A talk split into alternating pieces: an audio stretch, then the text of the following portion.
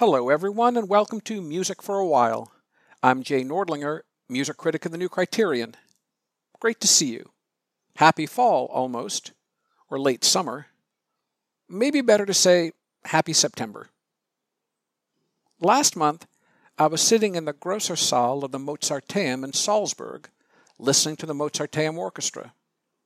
Andrew Manze, the British conductor, was conducting a Mozart symphony, number 34 in C major, Köchel 338. The last movement is positively irresistible. I mean, the entire symphony is great, needless to say, but the last movement, one of the most joyous things I know. As I was sitting there, I thought, you know, it would make a good orchestral encore, especially if you didn't take the repeats. This music is not only joyous, it is dancey, jiggy, Mozart, like Bach, Beethoven, and others, could really exalt a dance. Manze and the Mozarteum Orchestra were superb. I don't have a recording of them. No recording, really, is emphatic and merry enough for me. But Trevor Pinnock comes close.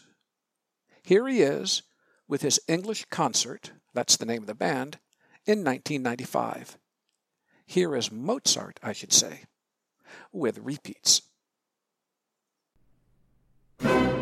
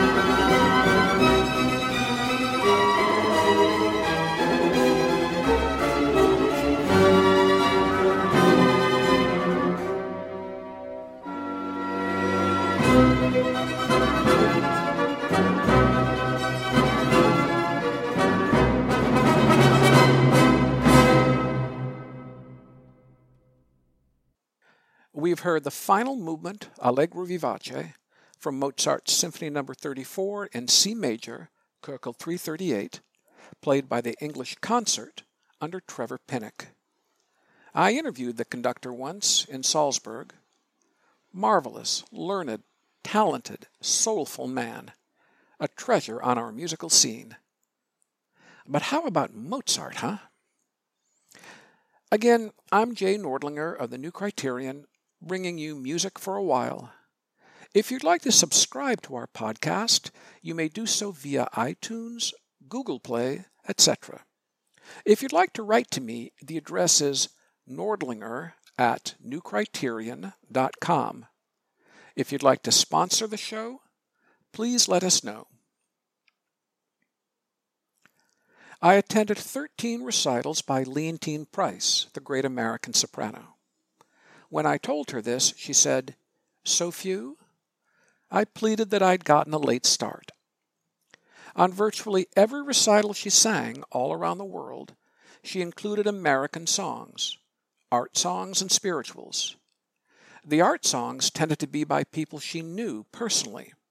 I think of Samuel Barber, Lee Hoiby, and Ned Rorem in particular. It was important to her, the showcasing of American music.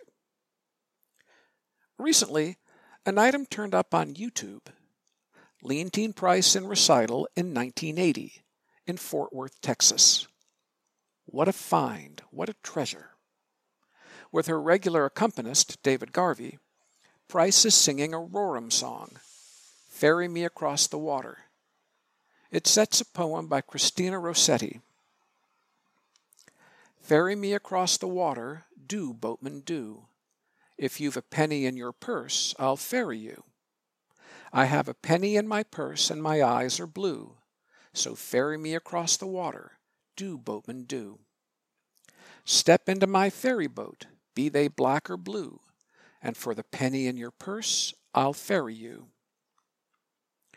The poem is about death, of course, but I'm not sure it makes a great deal of difference to the song. In any event, Rorem's song is simple, lulling, you can sense the river, ingenious, and at the end, it allows Leontyne to float a high pianissimo forever. If you ever wondered why millions around the world were nuts for Leontyne Price and in awe of her, well, just listen.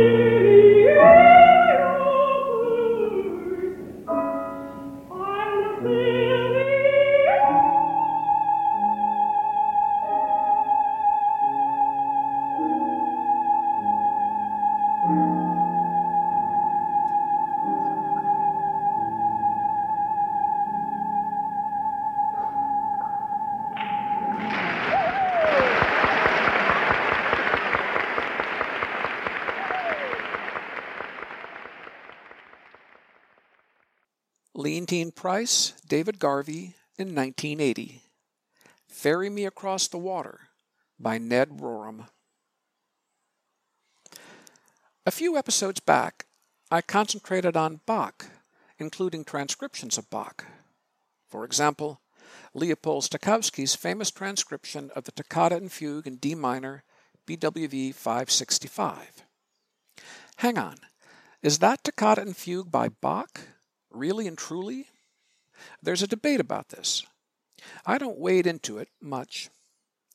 In any case, my new criterion colleague Jane Coombs said to me, Do you know the Jacques Loussier version? No, I did not. Now I do. Jacques Loussier was a French pianist and composer who lived from 1934 to 2019. He did a lot of jazzing up of Bach and the famous toccata and fugue in D minor is pretty jazzable, as you'll hear from Monsieur Loussier and some of his friends.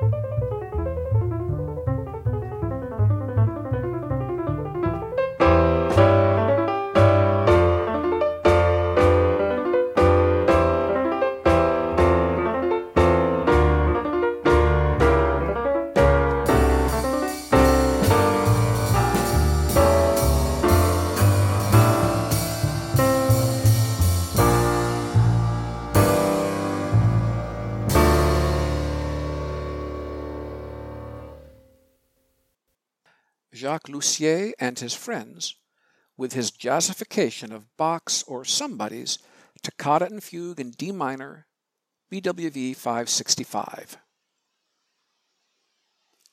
A reader writes to me, Dear Mr. Nordlinger, recently YouTube recommended videos by Victor Borge, a Danish pianist and comedian. I found him quite funny.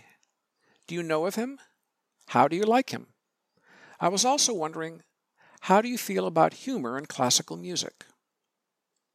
I loved Victor Borge, and I love humor in classical music. Good humor, of course. Victor Borge and Peter Schickele, who created PDQ Bach, stand out. Would they have audiences today? I mean, do people know enough about music to get the jokes? I wonder. At any rate, I thought I would close with some humor by Victor Borge. But you know, as I hunted around, I realized how much his humor, all his bits, all his sketches, depend on the visual. You must see as well as hear. So we'll end on a serious note. Victor Borge spent his life as a funny man, a musical comedian. But maybe that was, in part, compensation or reaction. Borge wasn't his last name at all. It was his first name. His last name was Rosenbaum, I mean originally. He was born in Copenhagen in 1909. He got out of Europe by the skin of his teeth. His father, Bernhard, played the viola in the Royal Danish Orchestra. His mother, Frederica, was a pianist. Toward the end of his life, Victor Borge played a piece for a Holocaust research organization. The piece was by Fini Henriques, who was a colleague of the comedian's father in the orchestra. The piece is a lullaby which Victor Borge's mother would often play for him when he was a child. So, we will now hear Victor Borge both speaking and playing. This is a little lullaby written by one of my father's colleagues, a great composer by the name of Fini Henriques. And he was in the Royal Philharmonic Orchestra, sitting next to my father and playing. And this is one of his songs. He had written operas and was very talented. And I remember him very clearly. Fini Henriques, Lullaby.